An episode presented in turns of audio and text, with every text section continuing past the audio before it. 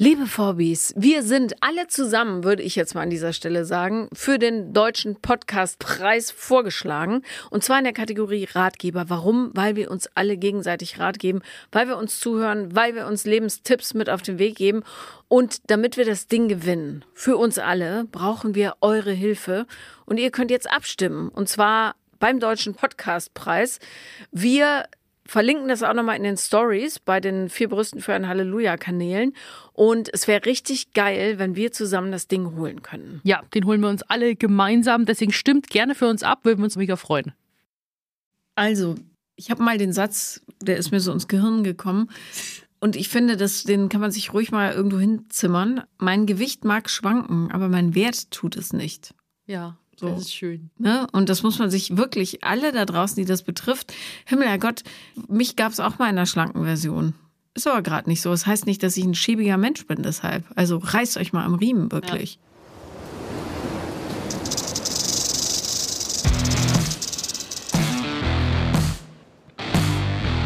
Paula Lambert.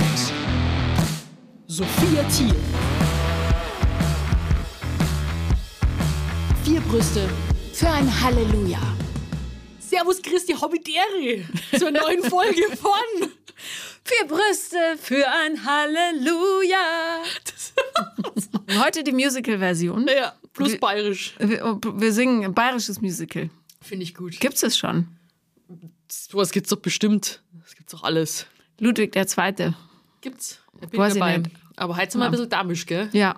Es liegt durch den Wind. Es liegt aber auch am Wetter, glaube ich. Oh, ich liebe Regen. Es regnet hier in Berlin so viel. Mhm. Ich lieb's. So schön. Es ist so romantisch. Bis man dann rausgehen muss, zum Beispiel mit den Hunden. Ah ja. Ja. Oh, ja. Und vor allem, die saugen sich auch so voll, deine Hunde. Die sind so langhaarig, oder? Die werden dann richtig schön nass und dreckig. Die sind zum Glück so fettig, dass das Wasser abläuft. die Piss perlt ab bei ja. denen. Also äh, haben wir noch gar nicht richtig vorgestellt. Paula hat zwei total süße, große Hunde, Langhaar. Ähm, Snoopy blond, Botti dunkelhaarig, schwarz, gell? Mhm.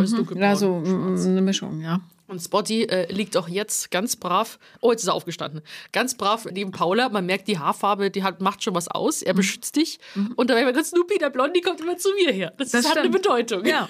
Das stimmt. Und Spotty hat letztes Mal so gefurzt, dass wir ihn rausschmeißen mussten. Aber jetzt, wo wir seinen Namen so oft sagen, denkt er natürlich, irgendwas passiert. Ja. Tut's aber nicht. Aber voll gut. Ich liebe große Hunde. Ich mag einen Hund haben, der so groß ist, dass wenn er hochspringt, dass seine Pfoten auf meinen Schultern landen. Ja, die hast du hier. Ja, ja, ja. das finde ich so toll. Die schwimmen übrigens auch gerne im Eiswasser. Echt? Und da kannst du die mit zum Eisbaden nehmen. Ja, mach mal. Du musst ja auch noch mit. Ja, das. Ja, muss ich? Ja. Wolltest du nicht? Ja, also wollen, ich würde es machen. Ja. Ich folge jetzt auch Wim Hof. Ja, Wim Hof gleich. Heißt ja nicht so? Hoff? Ich sag immer Hoff. Wim okay, Hof. also wie auch immer dem Eisbadegott. Ja. Ähm, weil ich dachte, wenn jetzt alle sagen, das ist so gut auch für die Psyche, dann probiere ich das vielleicht auch mal aus. Ich sag's dir, also wenn ich wie so depressive Verstimmungen habe, total, kennst du es, wenn du dich so neblig im Kopf fühlst mhm. oder so einen Druck auf dem Schädel hast? Ja. Dann, ja. Sehr häufig. genau dann ist es echt so, wenn du ins Wasser gehst, dann wie so ein frischer Luftzug durchs Gehirn. Mhm. Wirklich so, einfach so. Ah ja. Das ist wirklich angenehm, wie so ein kühler Luftzug. Und du kannst halt nichts anderes als im Hier und Jetzt zu sein. Deswegen ist es halt eher meditativ. Aber ähm, ja, kann ich wirklich empfehlen. Gut. Wir wollten ja heute sowieso über unsere größten Niederlagen sprechen. Mhm. Und eine kindlich große Niederlage von mir war, als alle ins Wasser gesprungen sind und mir das Wasser zu kalt war. Das war eine Niederlage für dich. Nein, es war aber ein kleiner. ich wollte jetzt einen eleganten Übergang versuchen von dem Eisbaden zum. Aber ich bin in so der unseren persönlichen Tiefpunkt. Genau. Sehr gut. Ich bin in der Tat äh, so, wenn ich ins Wasser gehe und es nicht die gleiche Temperatur wie die Außentemperatur, also wie die Lufttemperatur hat, dann muss ich erstmal machen. Normal. So zehn Minuten lang, bis irgendjemand kommt und mich reinschubst wo ich dann tierisch wütend werde oder bis ich dann sage, Achtung, Achtung, jetzt gehe ich rein und dann und dann sage ich, ah, ist gar nicht so schlimm und dann beruhige ich mich. So. Ja, das Hyperventilieren ist ja ganz normal, aber da ja. geht es darum, dass du durch den Atem dich dann beruhigst und mhm. das genießen kannst. Ja, ja. sehr gut. Das üben wir gemeinsam. Also ich kann mich gar nicht an mein persönliches erstes Scheitern so erinnern. Mein persönlicher erster Tiefpunkt Ah, ich hatte schon so viele. Ich weiß gar nicht, wie ich die ranken soll. Wir nehmen neue Tiefpunkte. Neue? Tiefpunkte, über die wir noch nie gesprochen haben hier in diesem Podcast. Also nicht nur Makro, sondern auch Mikro-Tiefpunkte. Die Mikrotiefpunkte sind ja die, die so ein bisschen die Laune über den Tag bestimmen. Und ich weiß nicht, ob du oder ihr es kennt. Also nicht mit ihr, eure Hoheit, sondern ihr da draußen. Ich fühle mich total angesprochen. Wenn man so diese kleinen Tritte hat, wo man denkt, äh, was habe ich denn jetzt gemacht? Oder äh, wieso kriege ich denn das? Oder so, ja, komische Nachrichten, komische E-Mails oder Sachen, die du vergessen hast. Und dann, ich finde, so diese Mikroniederlagen sind teilweise einflussreicher als die Makros. Also nicht einflussreicher, aber zumindest, das sind die, die man so wegwischt, aber die wiegen auch manchmal Stimmt. schwer. Ja. Ja, vielleicht hast du da konkrete Beispiele gleich nochmal dazu, weil bei mir ist es so, dass wegen meinem Essverhalten sind für mich eigentlich Niederlagen immer nur, wenn ich zu viel esse. Da ist dann irgendwie, weil das für mich so psychisch herausfordernd ist, dass alles andere gar nicht mal mehr so schlimm ist, wie du jetzt meintest, irgendwie mit einer Nachricht oder so. Wobei mich das natürlich auch triggern kann. Also ist irgendwie emotional, aber es will ich als Scheitern sehen. Also Scheitern ist bei mir wirklich immer nur mit meinem Essverhalten verbunden. Mhm. Weiß nicht, wie das bei dir ist. Es so sortiert halt sehr stark aus. Ja, aber das liegt, glaube ich, auch daran, dass du jünger bist, deutlich. Und vielleicht auch in, einem, in einer Welt gelebt hast, wo das, wo da extrem viel drumrum gekreist wurde, logischerweise, weil es auch beruflich war. Das war kein Furz von Spotty, es war ein Seufzer, Sophia. Guck mich so erschrocken. Ja. Es war Entspannung. Manchmal habe ich so das Gefühl, ich bin eine einzige Niederlage, was ja natürlich nicht stimmt. Aber zum Beispiel in Phasen, wo ich mein Buch schreiben muss, wie zum Beispiel jetzt, äh, und das nicht so richtig auf die Kette kriege, weil halt das ganze Leben noch so drumherum ist, da fühle ich mich ehrlich gesagt von morgens bis abends wie so ein richtiger Loser. Weiß natürlich, dass es nicht stimmt.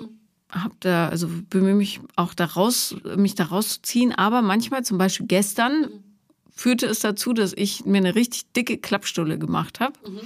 Und nichts gegen Brot. Bloß, wenn man super allergisch ist auf oder allergisch es nicht verträgt und dann monströse Blähungen kriegt, aber nicht diese Art, dass sie rauskommen, sondern dass sie drinnen bleiben schlimm. und alles wehtut und dann denkt, ach, ich gehe mal zum Sport und dann die ganze Zeit so einen Scheiß machen muss wie Burpees Ja. und merkt, fuck, ich kann mich in der Mitte gar nicht zusammenknicken, durch das Zu viel Brot Gas. zu viel Gas, ja? Furchtbar. Aber im Training erlebe ich lauter die ganze Zeit Niederlagen. Also, also das heißt die ganze Zeit, aber äh, weiß nicht, das ist halt wirklich so ein bisschen Ego-Sport und wenn du dann irgendwie nicht so schwer gehen kannst, du spürst deinen Körper nicht, du spürst die Muskeln nicht, du bist schwach und so weiter. Solche Momente habe ich auch regelmäßig. Also, weil ganz viele fragen auch immer, wie kann man motiviert bleiben? Ich sag's euch, Motivation ist komplett überbewertet. Es geht wirklich nur um die Routine und Disziplin und du stehst dann auch wegen der Routine, egal wie du dich dann fühlst, trotzdem im Gym. Ob es dann so erfolgreich ist oder nicht, ist die andere Sache. Also ich habe natürlich jetzt zur Zeit, äh, kann ich mich beschweren, also ich würde sagen, 80 Prozent sind schon Trainingseinheiten, womit ich zufrieden bin, aber dann gibt es welche, die, die wirklich, die fühlen sich an wie eine komplette Niederlage. Dann beruhige ich mich mit dem Gedanken, ähm, dabei sein ist alles oder halt sozusagen, dass du allein, dass du heute erschienen bist, ist ja schon super. Und ähm, nur, und sagt ja, es gibt kein schlechtes Training, nur das, das, was nicht stattgefunden hat. Und dann denke ich mir, passt, du hast dich bewegt und so, alles gut, aber es gibt Momente, da habe ich so eine Krawatte, da schaue ich mich dann im Spiegel an im Gym und denke mir, so ein verkackter Scheißdreck einfach nur, du blöde Kuh. Wir haben schon drüber gesprochen, im Selbstgespräche und so weiter. Aber ähm, ja, also das sind so meine Mikroniederlagen, aber du merkst, es dreht sich meistens immer nur im Training und Ernährung bei mir. Ziemlich klein. Ja. Kleiner Kosmos. Ja, das habe ich zum Beispiel nicht. Gestern habe ich gemerkt, es geht nicht und ich habe auch anderthalb äh, Wochen habe ich keinen Sport gemacht, weil ich keine Zeit hatte hm? Und äh, oder beziehungsweise nicht in Berlin war und null Disziplin. Aber mein lieber geschätzter Kieferorthopäde stand neben mir und fing dann an, mich anzuschreien Was? weil ich die letzten Übungen noch machen sollte. Und ich habe halt richtig rumgesaut gestern. Ich habe so die Burpees so halbärschig gemacht und die statt Box-Jumps, also auf die Kiste springen, habe ich Box-Step. Kieferorthopädie. Ganz kurz, wo sind wir gerade? Sind wir jetzt Beim? Sport. Was hat dein Kiefer? Was hat der Kiefer? Also was hat der dann? Ist auch automatisch ein Trainer. Ich komme nicht Nein, mit. nein, beim CrossFit, wo du ja endlich mal mitkommen sollst, Ja. machen wir meistens so Kurse in Zwölfergruppen. So. Und mein Kieferorthopäde, der liebe Carsten, der hat mich dahin gebracht Ah. zum CrossFit. Und äh, er geht immer um 18 Uhr. Ja. So, und dann dachte ich, der Gruppendynamik halber gehe ich dann auch häufig, wenn ich kann, um 18 Uhr. Und gestern, der guckt halt immer mit Argusaugen, ob ich schummel oder nicht. Und ich bin halt so eine Runterskaliererin. Ja, wenn ich merke, ich kann nicht, wegen zum Beispiel Brot gegessen oder kein Bock, Ja. dann mache ich das so ein bisschen. Ich habe zum Beispiel auch für die Wallballs, liebe Crossfitter und so, äh, man geht in die Kniebeuge mit einem Medizinball in der Hand und im. Aufstehen wirft man dann den Medizinball an so eine Linie. Frauen orange, Männer Widerlich. blau bei uns. Widerlich. Beschissene Übung. Und eigentlich stand auf dem Plan neun Kilo für die Stärkeren, sechs Kilo für die nicht so Starken. Was habe ich gemacht? Ich habe natürlich den drei Kilo Ball genommen, Ja. wodurch ich eigentlich gut durchgekommen bin. Aber der Kieferorthopäde guckte von hinten mit Argusaugen. Und immer wenn ich kleine Scheibchen auf die Langhantel mache, dann sagt er, wir nehmen keine kleinen Scheiben mehr. Du kannst mehr. Und ich so, nee, nee, schaffe ich nicht. Und er so, doch. So war das gestern auch. So, also der, absolute Niederlagenverhinderer, obwohl er bemängelt hat, dass mein T-Shirt nicht nass genug sei. Ja. Am Schluss. Ja. Ja, aber das würde ich jetzt, ja, der Niederlagenverhinderer ist ein gutes Stichwort, würde ich sagen. Ja. Aber es ist natürlich auch eine Frage, wie man das interpretiert. Zum Beispiel ähm, habe ich vorhin mit meiner Freundin telefoniert und gesagt, wir reden heute über unsere Niederlagen. Und dann hat sie mich gefragt, was meine größte Niederlage für mich gefühlt ist. Und dann habe ich gesagt, das Scheitern meiner Ehe. Und dann hat sie gesagt, aber das ist doch keine Niederlage.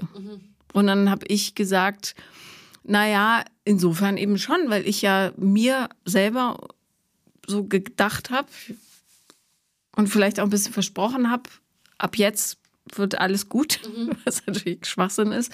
ähm, und äh, für die Kinder wird es super und so weiter. Wir machen halt äh, Effekt A und erreichen Ergebnis B. Das war dann aber nicht so. Insofern hat sich es schon wie eine Niederlage angefühlt.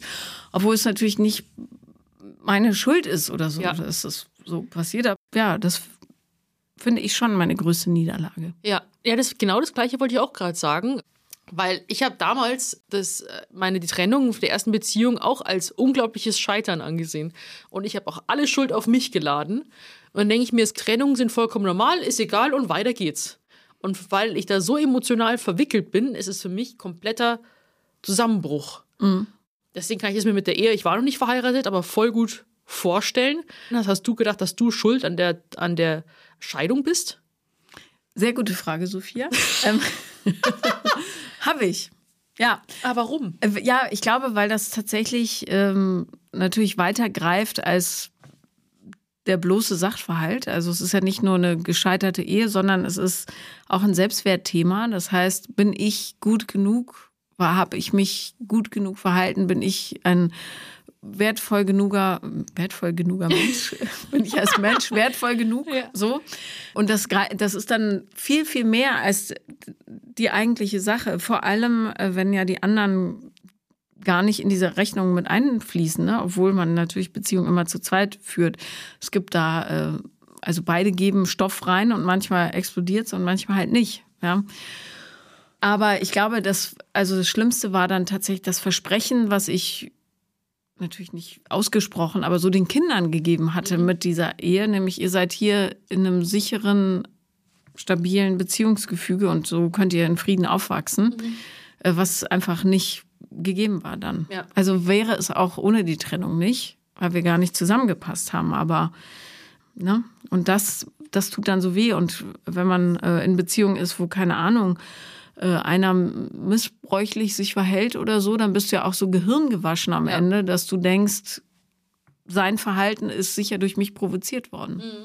Ja. Also Oder wenn ich mich anders verhalten hätte, wäre es so und so gelaufen. Genau. Quasi. Aber das ist ja auch das, was Menschen in so, also es war bei mir nicht der Fall, das war einfach nur kein Match. Aber Menschen, die verprügelt werden in Beziehungen oder halt, ähm, wie man heute sagt, gegaslightet, also wo äh, immer die eigene Wahrheit so verzerrt wird, äh, die denken am Ende ja auch, okay, hätte ich mich anders verhalten, wäre nicht ausgeflippt oder sie oder hätte sich hätte sich nicht so verhalten müssen und so weiter. Wäre ich besser, wäre der andere auch besser, was aber natürlich Schwachsinn ist. Ja. Wie wie stufst du das heute für dich ein, dieses Scheitern? Fühlt es sich immer noch wie Scheitern an oder hast du es anders einsortiert? ich wünschte, ich hätte grundsätzlich andere Lebensentscheidungen getroffen. Einerseits, andererseits wäre dann das Leben jetzt natürlich ein anderes. Also Ja. kennst du, äh, ähm, ich weiß nicht, wie der auf Deutsch heißt, The Eternal Sunshine of the Spotless Mind, so ein Film Nee. mit Jim Carrey und Kate Winslet. Und die, wenn ich mich richtig erinnere, haben eine Beziehung miteinander und lassen die sich aus dem Gehirn löschen und treffen aber immer wieder aufeinander und diese Geschichte entwickelt sich wieder und wieder neu quasi. Ja. Und die Frage ist natürlich, wäre dein Leben ein anderes und wenn ja, wie, wenn äh, Ereignis Y nicht passiert wäre? Ja.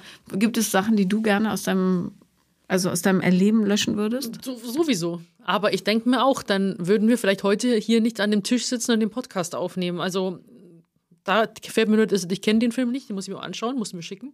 Ich kenne halt nur den Butterfly-Effekt, dass wenn du irgendwas in der Vergangenheit änderst, das ja auch sich quasi in der Zukunft alles ändert. Und ich, da ich eigentlich heute so zufrieden bin, kann ich mich damit eigentlich gut so denken mir, okay, passt schon so. Aber damals habe ich mir voll gewünscht. Ähm, ich habe sogar, ich habe damals gedacht, warum, warum bin ich je in den Sport gekommen? Warum habe ich je Wettkämpfe gemacht? Warum habe ich Social Media angefangen? Und habe mir gedacht, äh, in meinen schwierigsten Momenten habe ich mir gedacht, ich hätte das am liebsten alles nicht gemacht und äh, keine Ahnung, hätte studiert oder irgendwie dann irgendwas nicht on camera gemacht und gewisse Leute nicht kennengelernt. Und das habe ich mir dann schon gedacht und auch manchmal sehr gewünscht.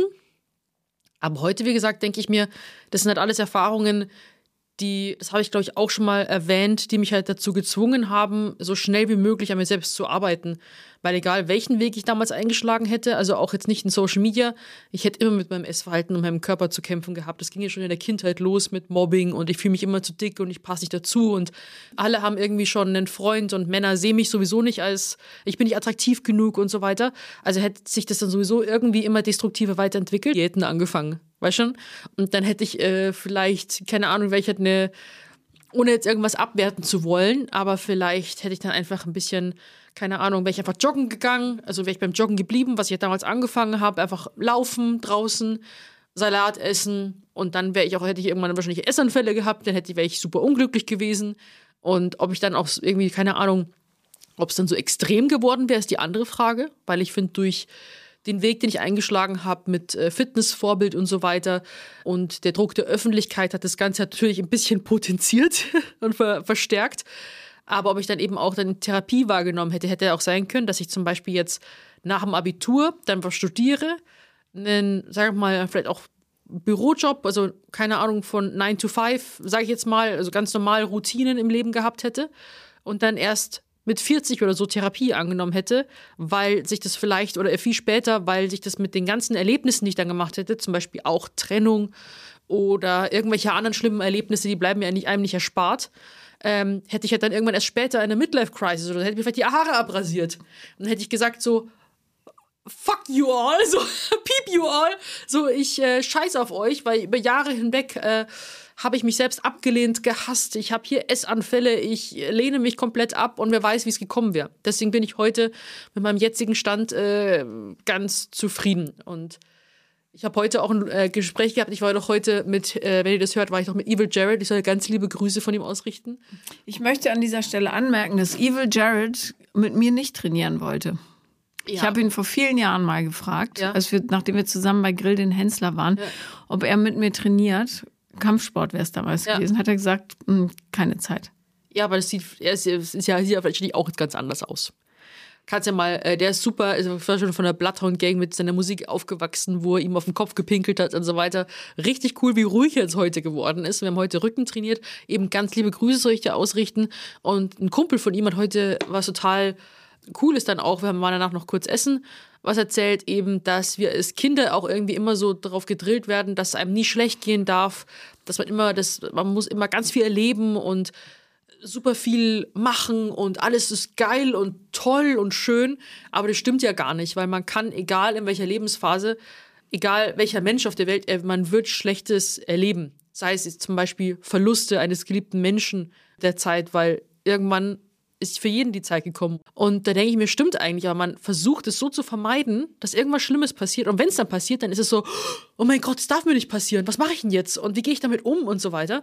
Also eigentlich muss man schon als Kind, klar, soll es jetzt nicht sagen so, so, kleiner Franz äh, Xaver oder so, wo hast du eigentlich, wenn du jetzt deine erste Freundin hast? Das wird richtig und so. Und dann erstmal die Trennung und so, die erste Liebe verlieren, total scheiße. Dann wirst du schlechte Noten, dann wirst du Zukunftsängste vom Allerfeinsten. Du weißt nicht, welchen Job du machen sollst. Aber so sollst du natürlich auch nicht an die Kindererziehung rangehen.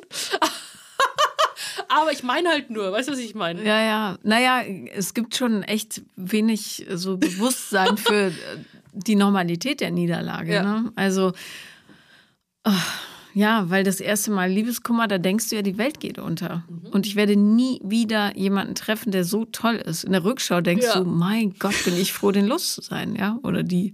Das habe ich mir aber auch gedacht. Also, ich habe da noch mein Essen drin und gedacht, ich finde nie wieder jemanden. Ich glaube, das, das denkt man nach der ersten Beziehung, denkt man sowas. Also, ich glaube, da, da bist du ja auch die Expertin für, dass es ein bisschen nicht so ist. Nee, ist nicht so. Also kann ich euch sagen, falls ihr das noch nicht glaubt, ich habe nachdem mein erster, also in Jungferer quasi, mit dem war ich zusammen. Wie viele Jungferer hast denn du bitte? Nein, der, nein, der einzige. Also der erste, ich wollte Freund sagen, aber so lange waren wir eigentlich nicht zusammen, weil nämlich, nachdem ich hatte das strategisch geplant, heute muss es passieren okay. Und ähm, hatte ihn zu mir einbestellt, hatte der Mitbewohnerin und meiner Mutter gesagt, heute darf hier keiner sein. Und dann habe ich das durchgezogen, weil ich dachte, jetzt ist einfach Zeit, ja? Was soll der Mist? Wie alt warst du? 15. Das ist aber früh. Albtraum. Vor allem, wenn ich denke, dass mein Junior Ja. Sex hat. Nein, der ist auch 15. Auf keinen Fall. Der ist noch ein Kind. Naja, jedenfalls ähm, danach bin ich in die Weihnachtsferien gefahren, nach Bayern, Buschebor. Ja.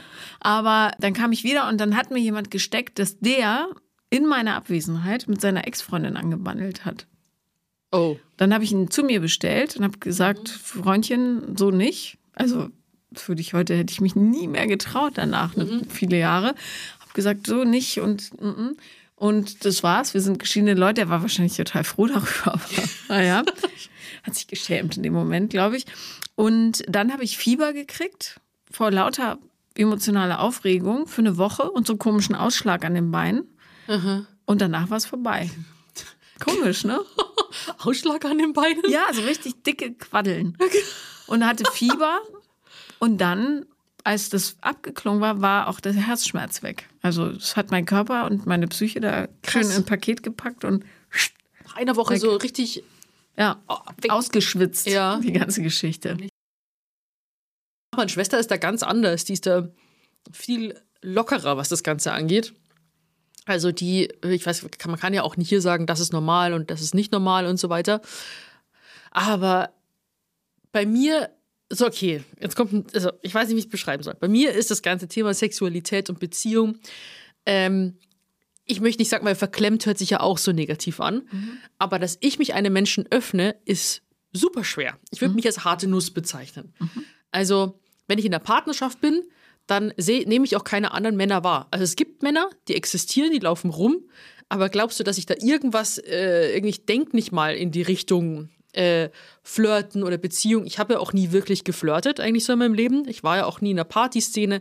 Wenn man mich jetzt in den Club reinstellt, wenn mich jetzt da irgendwie einer komisch angucken würde, würde ich sagen so, was ist mit dem falsch? Hat der was am Auge? So hängt mir irgendwo Klopapier? Was ist dein Problem? So.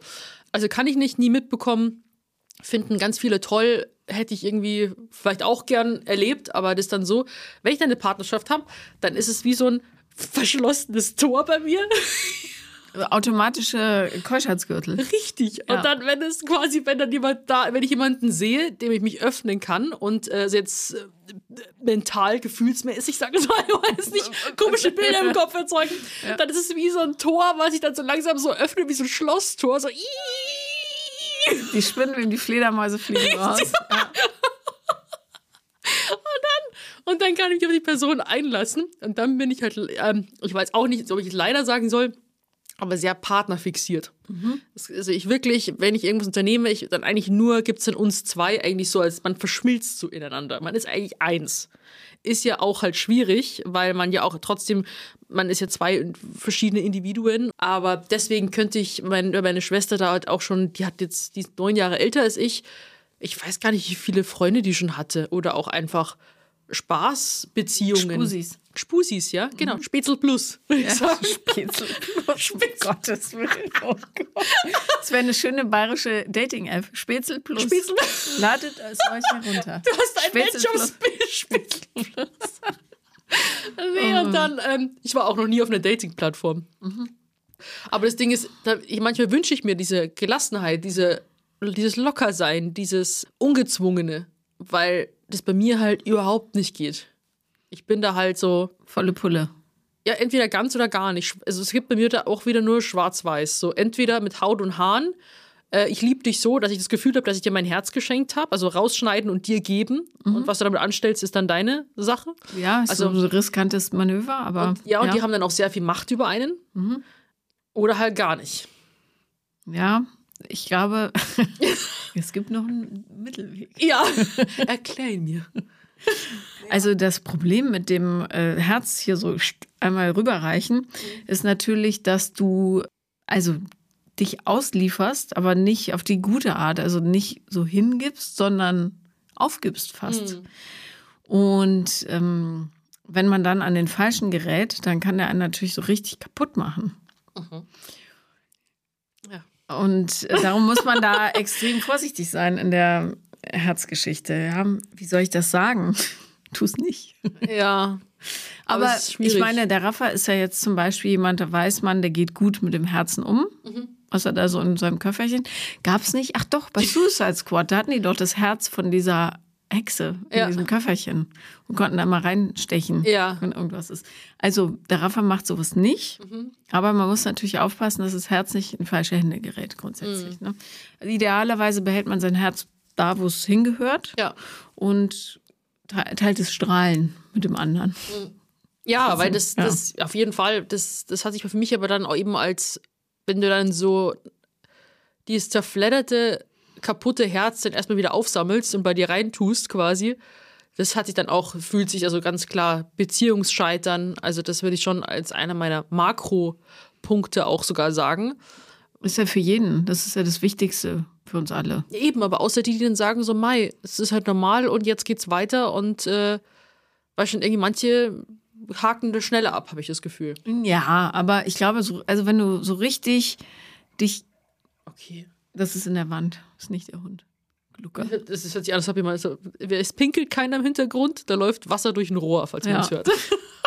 Vielleicht aber auch Urin. Oder, oh, stimmt. Was durch das Rohr fließt, wissen wir nicht. Ja, zum Glück. So. Nee, aber ich glaube, ähm, wenn du dich so wirklich hingibst einem Menschen oder einer Beziehung, du musst es ja, äh, für eine Beziehung entscheidest du dich ja bewusst idealerweise und bist nicht wie so eine kleine Amöbe, die da so hinten dran segelt, ähm, dann fühlst du ja was, wenn das Ding zu Ende ist. Idealerweise bist du in einem Zustand, wo du das abstrahieren kannst von dir selbst und weißt, äh, die Beziehung war jetzt eher zum Lernen da oder die Beziehung ist aus den und den Gründen gescheitert, aber wehtun tut's doch trotzdem. Also da gibt's ja niemanden, der bei wirklich vollem Bewusstseins Dingszustand da ist und sagt, ach, das macht mir nichts. Es sei denn natürlich, es war so eine, wie? Spätzle plus? Spätzle plus Beziehung. Spätzle plus Beziehung, wo man sagt, naja, Gott, also es zwickt jetzt zwar ein bisschen, aber so richtig. Pff. Müsste man die Bella natürlich fragen. Ja. Ob sie- Ob sie viel gespätzelt hat oder ob. Die hat doch jetzt aber einen festen Partner, oder? Äh, nee, momentan nicht. Nicht. Also, okay. Nee, ich fand es halt nur, weil ich habe mit ihr natürlich auch oft drüber gesprochen und habe ihr das auch so erklärt mit meinem äh, verrosteten Spinnenwebentor und habe das so gesagt und äh, da sind wir halt komplett unterschiedlich. Und da äh, habe ich auch mit, also wie gesagt, habe mir irgendwie Inspiration geholt und eben von Schwester zu Schwester und so, aber ich glaube auch, wenn ich es wollen würde, dass ich da irgendwie ungezwungener wäre, das bin ich halt gar nicht und ich könnte es emotional auch gar nicht verkraften. Also Nee, naja, vor, vor allen Dingen, wenn du einfach ein völlig anderer Typ Mensch bist ne? und Ja. ewig brauchst, bis du Vertrauen schließen kannst und so weiter. ja, Vor allem, wenn man mal dolle verletzt wurde. ja. Ich habe nur gerade überlegt, was wäre für dich schon Fremdgehen? Jetzt sprichst du mit, mit, dem, mit dem Beziehungsklemmi. So. Ne, weil ich habe äh, ich hab festgestellt, für mich ist es jetzt was total anderes als in der Beziehung davor. Sag du erstmal, was war damals, was ist heute?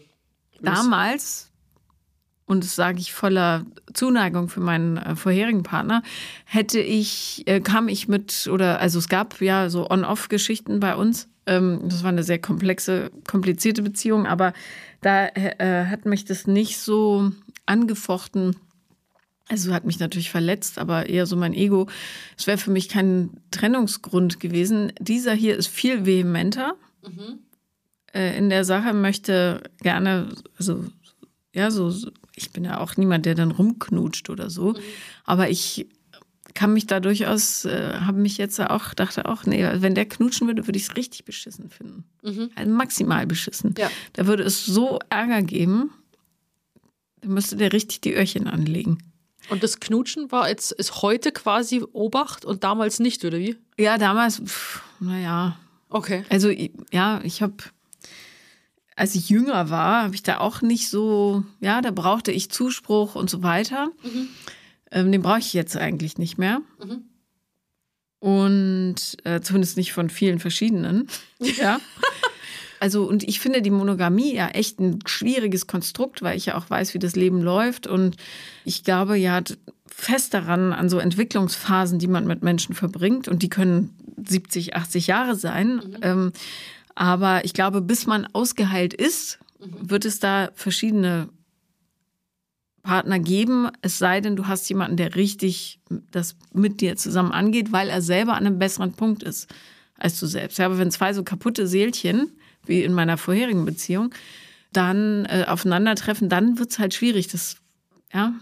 Aber bist du quasi für Polygamie oder? Nein, nee, nee. Also was heißt dafür? Jeder kann machen, was er will. Ja, aber für ja. mich wäre es nix, total überhaupt Ja. nicht. Das weiß ich auch. Aber ähm, das wäre, ich wäre da jetzt nicht so super streng gewesen in der letzten Beziehung. In der jetzigen wäre ich, glaube ich, schon, also bin ich strenger. Habe ich an mir so festgestellt. Glaubst du, es liegt daran, weil du anders im Herz bei der Sache bist, weil du den vielleicht mehr liebst? Ich glaube, ja. Und weil ich aber auch geheilter bin als vorher. Also ich habe jetzt schon eine Version meiner selbst, die, glaube ich, nah, also deutlich näher am geheilten Zustand ist als jemals zuvor. Aber wenn Darum. du jetzt dich als Gehalter siehst, aber dann trotzdem jetzt mehr Probleme hättest, wenn er fremdgehen würde, hast du nicht ein Problem, dass du da, dass du denkst, äh, du brauchst die Sicherheit oder dass du Verlustängste hast? knifflige und gute Frage. äh, ja, aber ich, das wäre für mich wahrscheinlich kein Trennungsgrund, weil ich weiß, dass es sowas kann möglicherweise passieren, habe ich selber erlebt. Aber ich wünsche es mir jetzt mehr, dass es nicht passiert. Sagen wir es so. Weil ich fände diesen, also jetzt finde ich den Gedanken, lass uns das durchziehen bis zum St. Nimmerleinstag. Bloß im positiv formuliert, fällt mir jetzt nichts ein. Ja. Äh, den finde ich ganz reizvoll. Ja, ich bin, wir haben ja allererste Folge Tigerin und Pinguin. Woher Ja. kommt der Pinguin? Weil Oh mein ich, Gott, ich werde zum Pinguin. Ja, ich glaube auch, dass er zum Pinguin ist. Das wird der Pinguin-Podcast. Ähm, ja, nee, also damals habe ich tatsächlich nie äh, drüber nachgedacht, über Fremdgehen. War einfach nicht in meinem Kopf drin. Gibt's nicht, ich bin naiv, passiert nicht. So, passiert nur in Filmen, so Dramen, so Ja. Soaps. Ne? Heute äh, ist es so, dass ich, äh, wie soll ich das sagen? Ich schieb schon, ich glaube, das liegt aber auch an meinem Selbstwertgefühl und dass ich mich nicht gut genug fühle, woran ich ja immer noch bis heute arbeite. Da gibt es auch jetzt wieder, es gibt selbstbewusstere Phasen und es gibt labilere Phasen. In den labilen Phasen äh, denke ich mir, warum überhaupt ich? Gibt doch äh, tausend andere, viel schönere, viel intelligentere Frauen als mich. Warum jetzt ich? So. Und sich selbst dann so unter den Scheffel zu stellen und in Frage zu stellen, finde ich erstens ziemlich gemein von mir selbst, aber passiert halt einfach. Ich denke, das ist auch irgendwie gefühlt manchmal unaufhaltsam. Und in diesen labilen Phasen würde ich gar nichts akzeptieren. also wirklich, das ist dann, ich glaube, das ist aber eher ein Problem mit ja mit mir selbst. Ja. Ähm, da können, kann schon ein Blick falsch sein. Da ist es auch nicht so, dass ich jetzt Rafa nicht vertraue, sondern ich vertraue anderen Frauen manchmal nicht. Weil ich habe schon so einige Mistviecher kennengelernt und denen ist es vollkommen egal, ob der Typ in der Beziehung ist oder nicht oder was auch immer.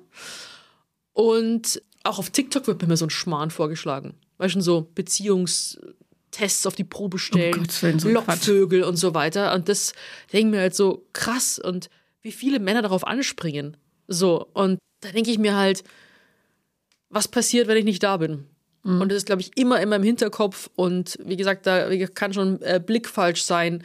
Man merkt es schon bei Frauen, wenn sie einen Typen gut finden, dann reden sie auf einmal so komisch und lachen immer über alles, was er sagt, obwohl es überhaupt nicht witzig war. Und dann denke ich mir halt so, verpiss dich. So, meine Faust riecht gefährlich nach Krankenhaus.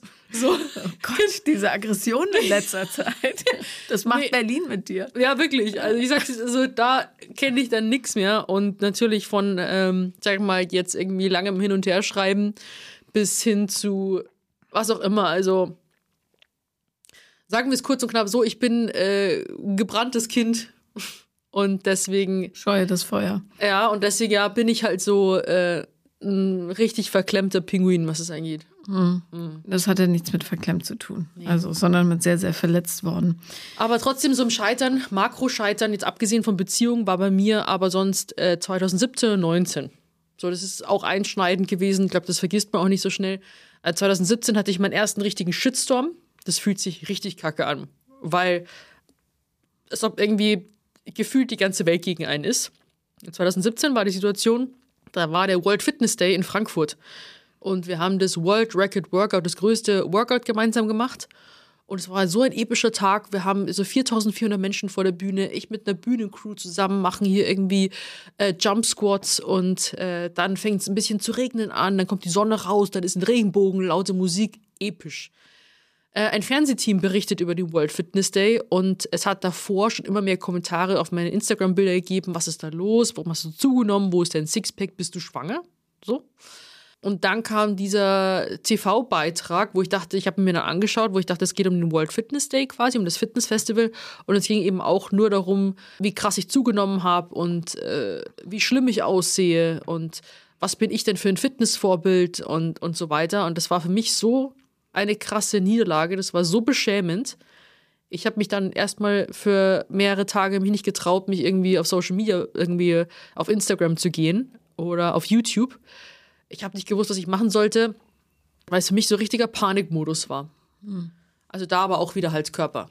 Ja. Ich habe neulich einen Beitrag gesehen von einem Typen, der hat im Publikum äh, rumgefragt, was war die schlimmste Beleidigung oder das Verletzendste, was jemals jemand zu dir gesagt hat. So, und dann sagte eine Frau sinngemäß, naja, mein Ex-Freund hat gesagt, ich bin eine wertlose Schlampe oder so. Ja, okay. Und das, sie war so emotional aufgewühlt, dass zehn Jahre später hat sie es immer noch zu Tränen bewegt, ja.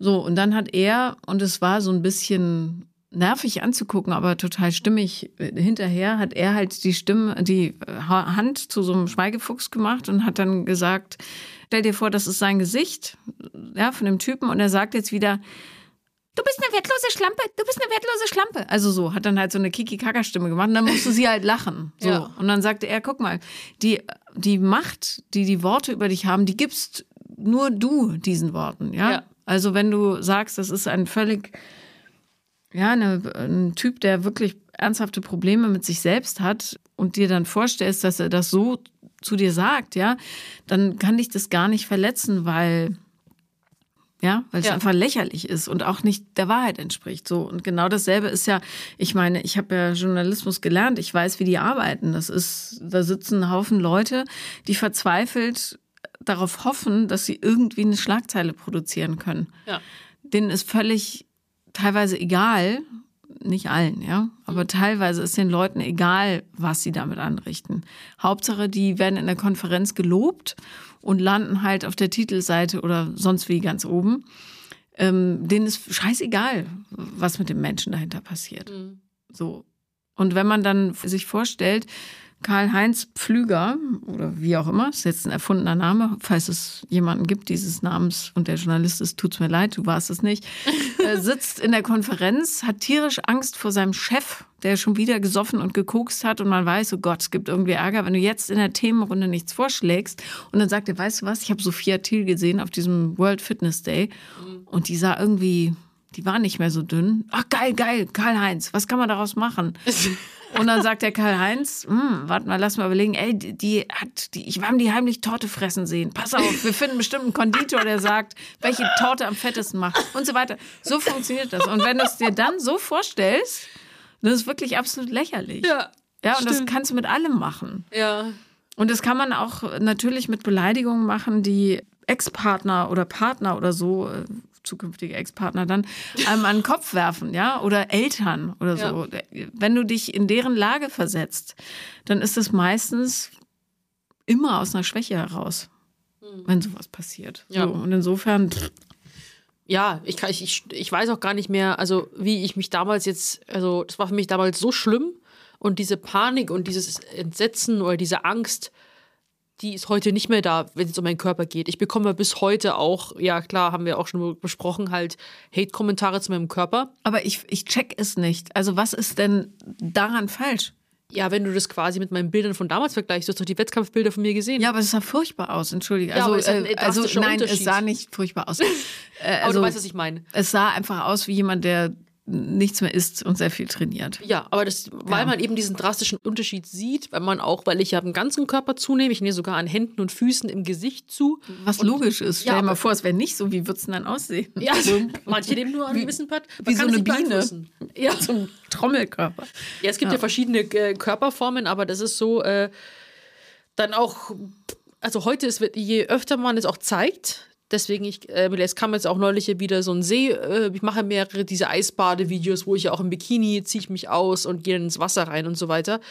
Es wird immer weniger, weil die Leute sich an das Neue gewöhnen. Aber wenn du das von damals eben gesehen hast und verglichen mit heute, war schon dieses Sixpack, diese schon sehr dünnen Beinen, diese eher komprimierte kleine Hintern, dann sehr schlanke Arme, ähm, also wo man halt auch Bizeps, äh, Bizepsadern alles sieht und Streifen auf den Schultern, dann ist es halt natürlich jetzt ein Unterschied, klar. Aber das ist dann trotzdem für manche, also es wird, es ist, wie haben wir schon drüber gesprochen, ist ja egal, wie ich aussehe, die Leute werden immer irgendwas kritisieren. Entweder bin ich das fette Pfannkuchengesicht oder meine Arme sind fett oder ich habe Zellulite und so weiter. Es ist, es ja heute, ich gehe auch ganz anders damit um, weil es nur mein Gewicht ist. Damals war das so meine komplette Welt. Meine ganze Existenz war mein Körper und mein Training und das war, ich bin in dem Sofastuhl da vor dem Fernseher gehockt und Was bin ist denn ein Sofastuhl? die man so nach hinten klappen kann, finde ich. Ach so, also die okay. mit dem Rückenlehnen nach hinten, dann klappen sich so die Füße nach oben. Ah, okay, Und mhm. so einen hatten, äh, hatte ich früher und dann habe ich halt voller Spannung diesem TV-Ding, habe ich angeguckt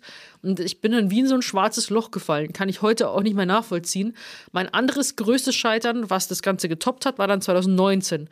Weil da ging es dann auch darum, dass ich das Gefühl hatte, dass ich alle enttäuscht habe. So, Ich habe mal den Satz, der ist mir so ins Gehirn gekommen. Und ich finde, das, den kann man sich ruhig mal irgendwo hinzimmern. Mein Gewicht mag schwanken, aber mein Wert tut es nicht. ja, So. das ist schön. Ne? Und das muss man sich wirklich, alle da draußen, die das betrifft, Himmel, Herrgott, mich gab es auch mal in einer schlanken Version. Ist aber gerade nicht so. Das heißt nicht, dass ich ein schäbiger Mensch bin deshalb. Also reißt euch mal am Riemen, wirklich. Apropos, bevor ich es vergesse, ich muss was Wichtiges, ich habe nämlich eine Mail bekommen Ja. Zu unserer letzten Podcast-Folge. Und da hat eine Hörerin sehr richtig angemerkt, dass wir über diese Maskenverweigerin so hergezogen sind. Ja. Und wir hätten ja nicht wissen können oder wir können nicht wissen, ob sie nicht tatsächlich irgendwelche Probleme hat oder was denn daran falsch sei, wenn sie einen Attest hat, dann muss sie keine Maske aufsetzen und so weiter. Hat sie grundsätzlich recht.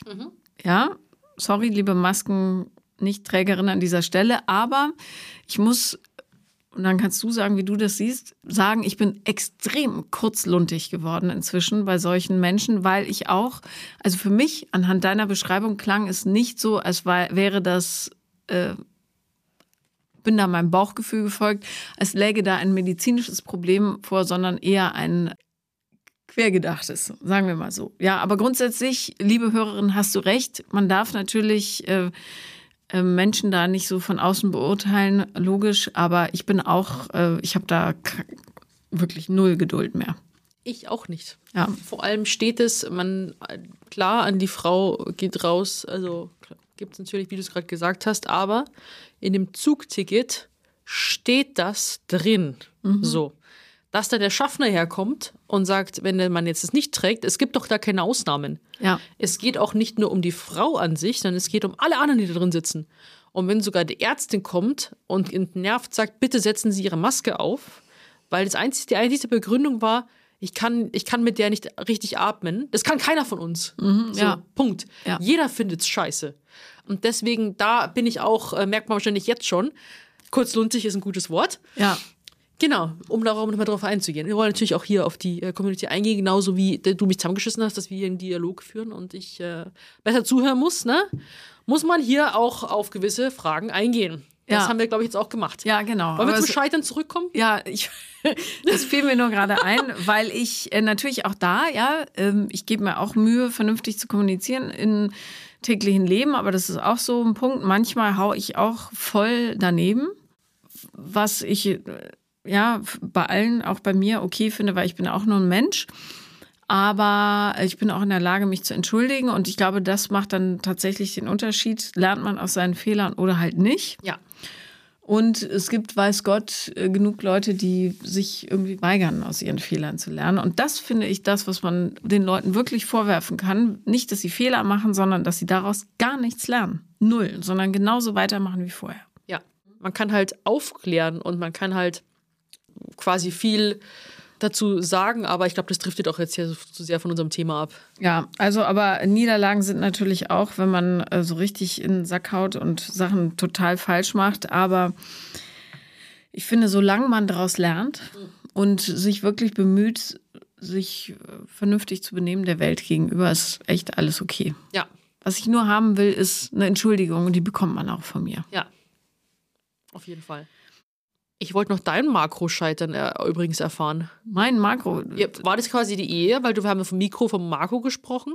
Also ich glaube, mein Makroscheitern war definitiv äh, oder hatte ganz viel mit meinem Heilungsprozess zu tun und dass ich echt eine Menge Bockmist gemacht habe. So auch mit anderen Menschen, habe mich nicht korrekt verhalten. Zum Beispiel hatte ich mal ein Fluchtfahrzeug nach meiner Ehe, weil ich da habe ich mich alleine noch überhaupt nicht ausgehalten, sondern bin echt fast durchgedreht, weil ich dachte, "Uah, wie soll ich all diese Gedanken steuern? Und habe mir auf so einer Dating-App äh, so einen Typen gesucht, wollte ich gerade sagen. Wie klingt das denn? Aber habe einen Typen kennengelernt und ich habe ja, also sagen wir so, ich habe nicht Nein gesagt, als ich merkte, der verknallt sich so richtig. Okay. Hätte ich machen sollen, weil bei mir war es nicht so. Ja. Und dann habe ich, ist er mir so auf den Nerv gegangen, dass ich echt uncool mich da rausgezogen habe. Also brutalst Schluss gemacht. Per SMS. Nee, nee, schon Aug in Aug, aber ähm, auch nicht schön und auch nicht erwachsen kommuniziert. Sowas finde ich auch Makroscheitern. Das, aber ich habe daraus gelernt und mache jetzt heutzutage ordentlich Schluss mit. Nein, Quatsch. Also ich kann jetzt besser Gespräche führen Ja. über Krisen oder Dinge, die ich nicht will. Aber das war so Sachen, wo ich echt denke, boah, das war total uncool. Ich glaube, ich hätte meine Ehe auch gerne anders beendet, als ich es gemacht habe. Ja. Aber das musste so raus, ist es so rausgeplatzt und naja. Ja, ich denke gerade nur drüber nach, weil du halt auch viel jetzt im zwischenmenschlichen Scheitern siehst. Und ich, wenn ich jetzt irgendwie auch mit 2019 mit meinem Burnout oder mit verärgerten Kooperationspartnern und, und irgendwie das sinkende Sophia-Schiff, das alle mit in die Tiefe reißt, sehe ich immer alles nur beruflich. Also irgendwie, meins ist irgendwie so oberflächlicher, finde ich, oder, oder nicht? Findest du nicht? Also du, Ich, ich, glaube, ich glaube, das liegt aber daran, dass sich deine Welt einfach deutlich mehr darum gedreht hat. Ne? Und ich Ja. habe ich hab ein völlig, also meine Jugend ist ja anders aufgebaut gewesen. Ich musste dann Volontariat machen und arbeiten, also so regulär arbeiten und mich in so einer Hierarchie unterordnen und so. Und ich glaube, bei dir war das sein ganzes Erleben einfach, hat sich viel darum gedreht. Du musstest ja auch immer so Leistungen erbringen, um andere glücklich zu machen, also viel mehr als ich das musste. Und darum hatte ich da nie so, also ich hatte nicht die Gelegenheit, da so groß zu scheitern. Meine Marco-Scheitergeschichten ziehen, also beziehen sich alle auf Zwischenmenschliches. Das ist das, wo meine größten Bedauern sind, so dass ich sage, boah, hätte ich damals mich anders verhalten, ja, würde ich mich nicht so dafür schämen. also was ich jetzt, als, jetzt so bedauern und was ich bedauere und als ähm, Scheitern in dem Sinne auch sehen würde, wäre zum Beispiel, wie ich damals auch mit Freunden und Familie umgegangen bin. Also das Ja. jetzt so, wenn wir das, wenn ich da so tiefer gehe, das war so, ich habe damals für dieses ganze Social Media Ding, für, ich sage jetzt mal in Anführungsstrichen Karriere, habe ich alles aufgegeben oder hätte auch alles aufgegeben. Also quasi mit Freunden nichts mehr unternommen. Dann auch, ich selber war so fixiert auf Training und Ernährung, dass sie sich automatisch distanziert haben, weil ich so, weil ich gesagt habe, wenn wir was machen wollen, lass uns halt ins Gym gehen oder ich, Salate essen. Ja, oder Ne? halt, ja, ich, oder ich nehme meine Tupperware mit und so weiter und essen gehe ich in meine eigenen Sachen mit und habe ich mich wahrscheinlich selber so ein bisschen rausgeekelt. Aber ich dachte, das ist mein neuer Job, ich muss das so machen. Und deswegen bin ich ja auch dann ziemlich, bin mit 19 ausgezogen.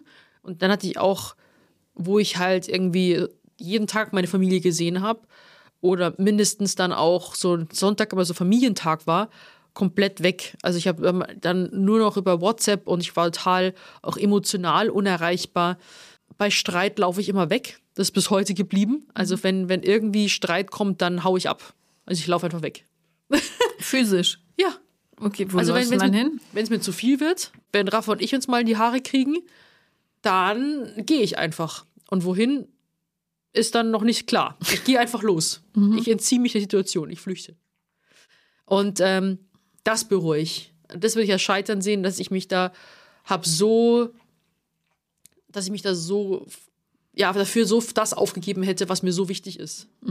Und dafür habe ich mich aber auch, ja, in meinem Buch, auch dann, äh, Buch habe ich einiges äh, versucht äh, richtig zu stellen und habe mich dann auch erst meine, äh, ein Entschuldigungsschreiben am Ende verfasst. Ja, und ich finde, solange man sich entschuldigt, ist echt alles okay. Wenn man daraus lernt, ist kein Fehler unverzeihlich.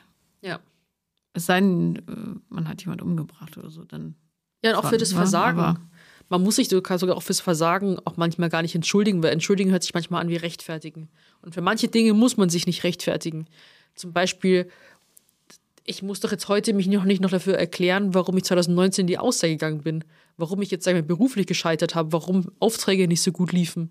Weil das äh, äh, macht so einen persönlichen Druck auf einen und manchmal geht es halt einfach nicht mehr. Am Ende des Tages sind wir auch einfach nur Menschen und Menschen mit Fehlern und mit Scheitern und es kann nicht alles super laufen.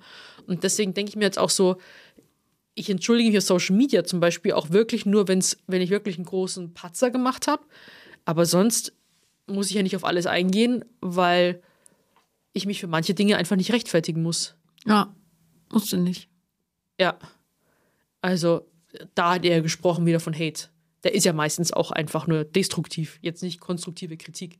Aber ist auch wieder ein anderes Thema. Ja.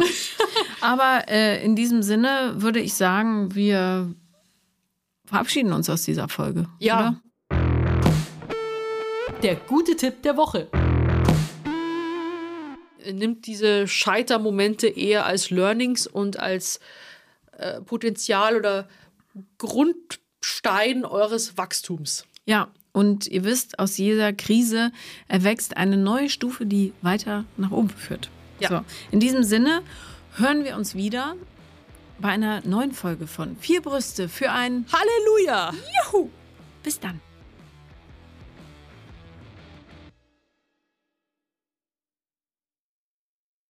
Vier Brüste für ein Halleluja ist eine Produktion von 7-One Audio.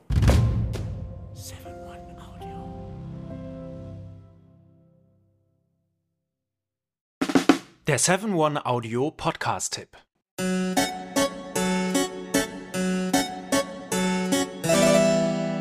Hallo und herzlich willkommen bei Geschichten aus der Geschichte. Mein Name ist Richard. Und mein Name ist Daniel. Ja, und wir sind zwei Historiker, die sich hier Woche für Woche eine Geschichte aus der Geschichte erzählen. Wir erzählen kleinere Geschichten, die meist nicht in den Geschichtsbüchern stehen. Genau, wir betten sie aber in einen Kontext ein und erklären dabei auch, wie die Welt, in der wir heute leben, zu der geworden ist, ähm, die sie ist. Du, Richard, hast neulich zum Beispiel mal eine Geschichte erzählt von Inseln, die gar nicht existieren.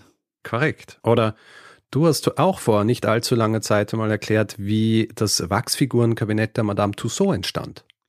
Und äh, wir haben darüber gesprochen, wie es dazu kam, dass wir uns heute überall in Spiegeln betrachten können. Genau so ist es. Jeden Mittwoch gibt es eine neue Folge. Und wer neu dabei ist und viel Zeit mitbringt, kann sich äh, bereits durch 400 veröffentlichte Folgen graben. Genau so ist es. Geschichten aus der Geschichte findet man unter geschichte.fm und überall, wo es Podcasts gibt.